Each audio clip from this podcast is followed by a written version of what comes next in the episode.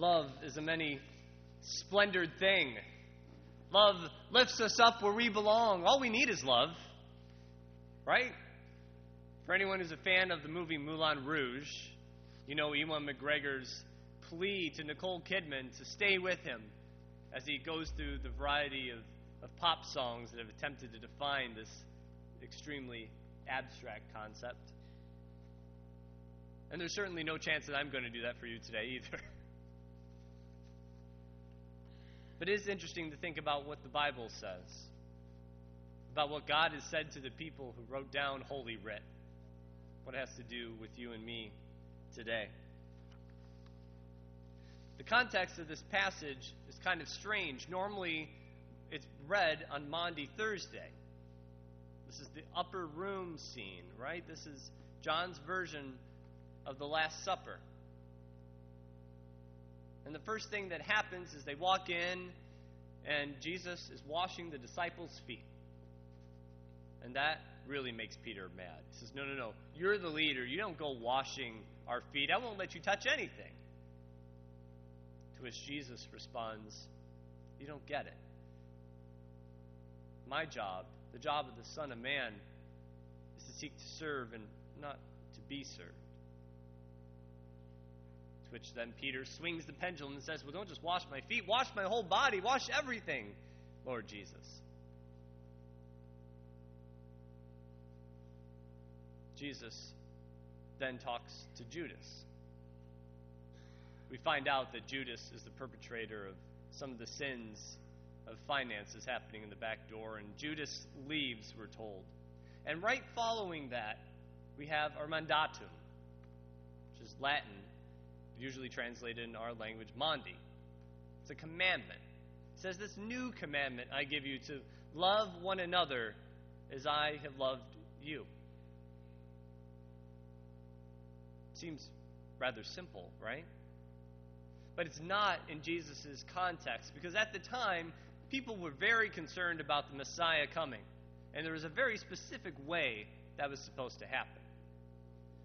According to the Pharisees, if the people of Israel could spend one Sabbath day, just one, obeying every single mitzvah, every single law, every single rule written in the Torah, then the Messiah was going to come back and save them from the deadly reign of the Roman Empire. No more outrageous taxation, no more violence and pillage from an unwanted foreign country.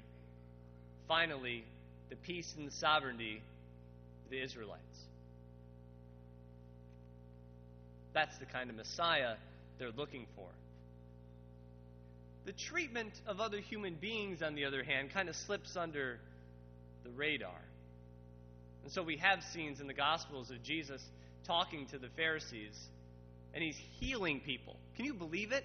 On the Sabbath day. This guy just doesn't know how to follow the rules. Pharisees say, Look at Jesus. We've got a plan here. And the plan is if we follow all 615 of the mitzvah on one day, we're, we're going to have a Messiah on our hands. So please stop screwing this up.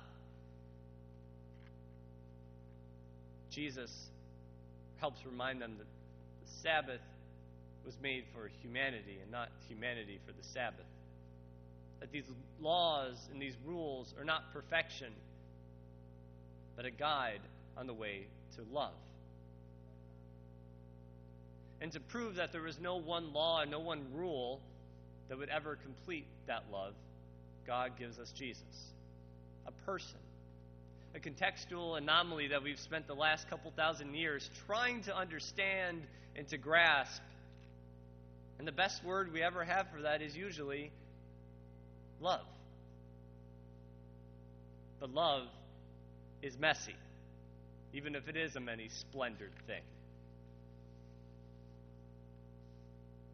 A wonderful Christian blogger, Nancy Rockwell, writes this on Patheos this week.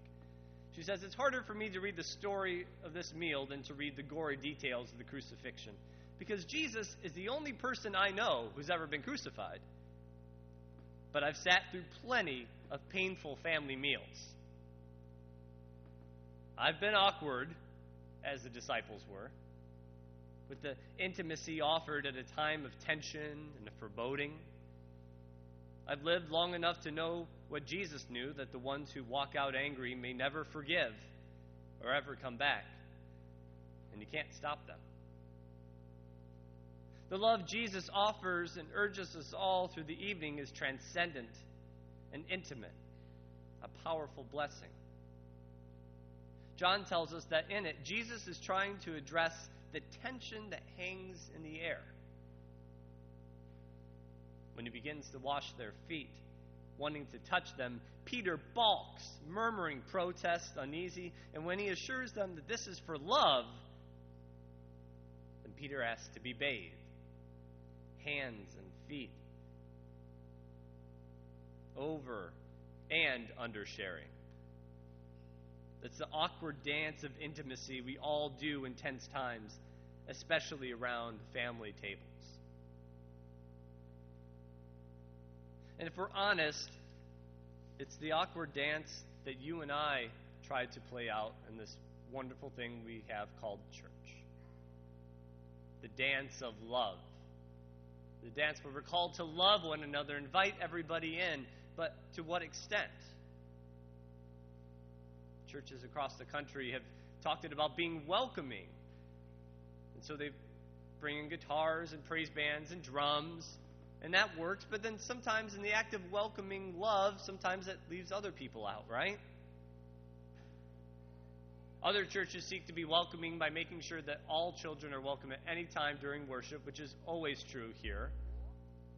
And then sometimes you get what happened with my child today at 9:15. Got a pipe cleaner in his eye, and that was it. Time was done. He was ready to scream the whole time. Luckily, we have another way of welcoming called Sue Martin and the blessing of our Sunday school classrooms and our teachers. Love is a many splendored thing, but it's messy and it's sticky and it's complicated and it's caused a mess as long as there's ever been the church. So, what do we do with this tension? Jesus has called us to it. God came in Jesus to show us the way. How do we figure out the path forward? I stand here not as one who's figured it out, but as one who's realized when certain things don't work. I appreciate what the Bible does with figuring out the word love because in Greek we have different words for love.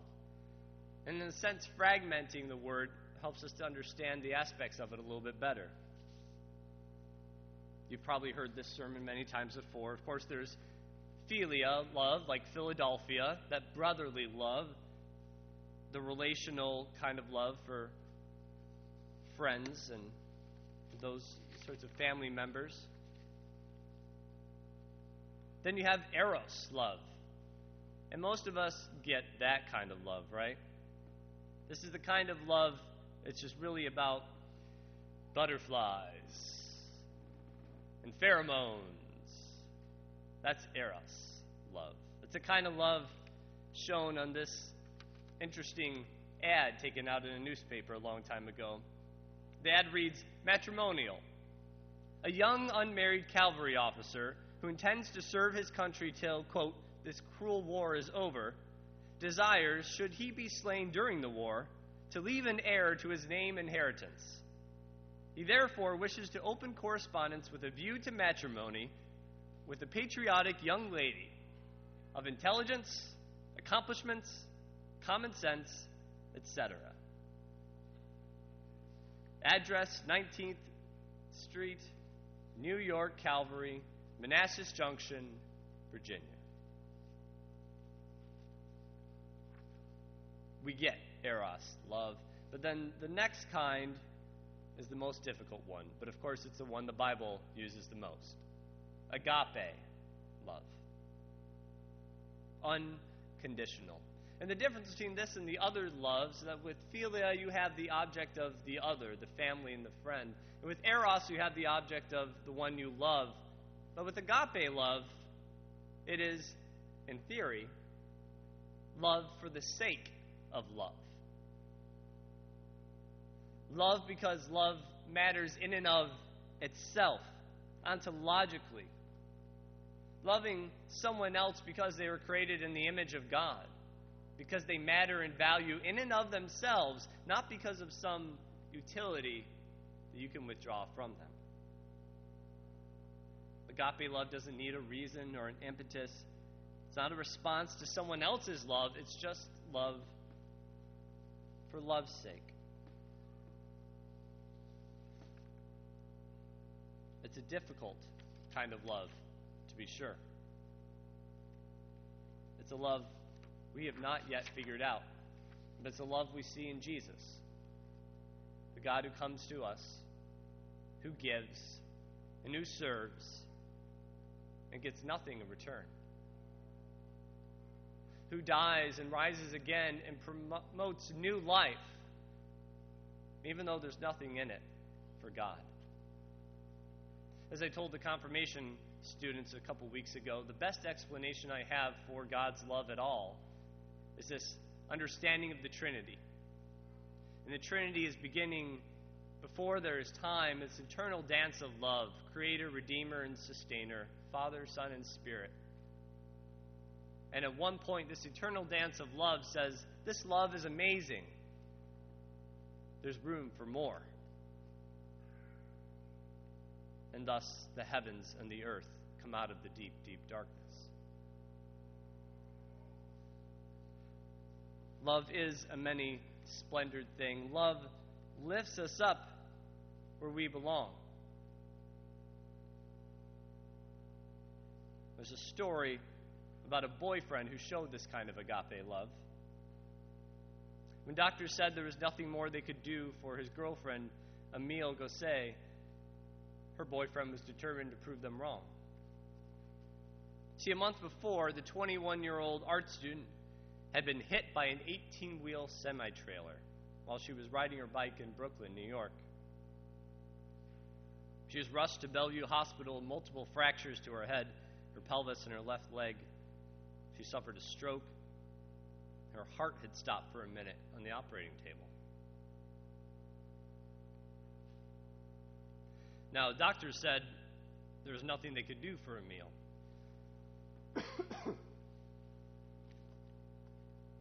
but their boyfriend proved them wrong. Her chances of survival were grim. Her mother had been told by a nurse that her daughter was gone, and they asked about organ donations the second day after the accident. And five weeks later, she became stable, and doctors said that Miss Gosset was not cognitively ready for rehabilitative treatment. She should be transferred to a long term nursing home in her native New Orleans instead. But her boyfriend, Alan, refused to give her up without a fight. They had met at a Colorado summer camp as high school students, and then again at Cooper Union School of Art, and then they got together. After the accident, Alan sat at his girlfriend's bedside night every night trying to figure out how to have her respond. She wouldn't respond to sounds. She wouldn't respond to anything they could do. She'd been born deaf. And so eventually, Alan did some research. He researched Helen Keller and deaf and blind skills about how people learned how to communicate with those who could not hear. He found out that Helen Keller's teacher, Miss Sullivan, would use her finger to spell words on Miss Keller's palm. So Alan, desperate, spells out the word, I love you, letter by letter in Miss Gosset's palm. Immediately, she responded, Oh, you love me? That's so sweet. Thank you. From death, there was life. It wasn't even a conversation, he told the New York Times. It's just that one exchange alerted me to the fact that she was not damaged to such an extent that it was beyond her ability to recover. Because he showed her agape love, there was hope. She recovered. She was blind, but she made it back to life. One thing he said that, that made me share this with you was that they told me there was a very small chance about her getting her sight back. But if there's a chance, then I'll believe in it. And if I believe in it, I'll have hope in it. The end of all this, to me, is hope. There is no such thing as agape love that doesn't lead us to hope. It may be love for its own sake, but there's a way in which participating in this act of triune love that created the universe, this act of agape love which sends God's own self into the world, that this love does have something in it for us selfish humans. There's hope. There's a chance to never let go, whether it's the girlfriend is badly injured, or the life we'd like to lead, or the family that we think just doesn't get it. And so we initiate these acts of hope. We do, as the writer in the epistle says, we love because God first loved us. And that gives us One of my favorite writers is Frederick Buechner. He has a story about a strange little man named Leo Bebb. And at one point, he gives a speech at Gertrude Conover's Revonoc in Princeton, New Jersey. And thinking about this John 13 passage, he talks about love. He says, The kingdom of heaven is like a great feast. That's the way of it. The kingdom of heaven is a love feast where nobody's a stranger like right here. There's strangers everywhere else you can think of. There's strangers were born out of the same womb. There's strangers was raised together in the same town and worked side by side all their life through. There's strangers got married and been climbing in and out of the same four poster together for 35 or 40 years, and they're strangers still. And Jesus, it's like most of the time, he's a stranger too. Even when he's near as the end of your nose, people make like he's nowhere around.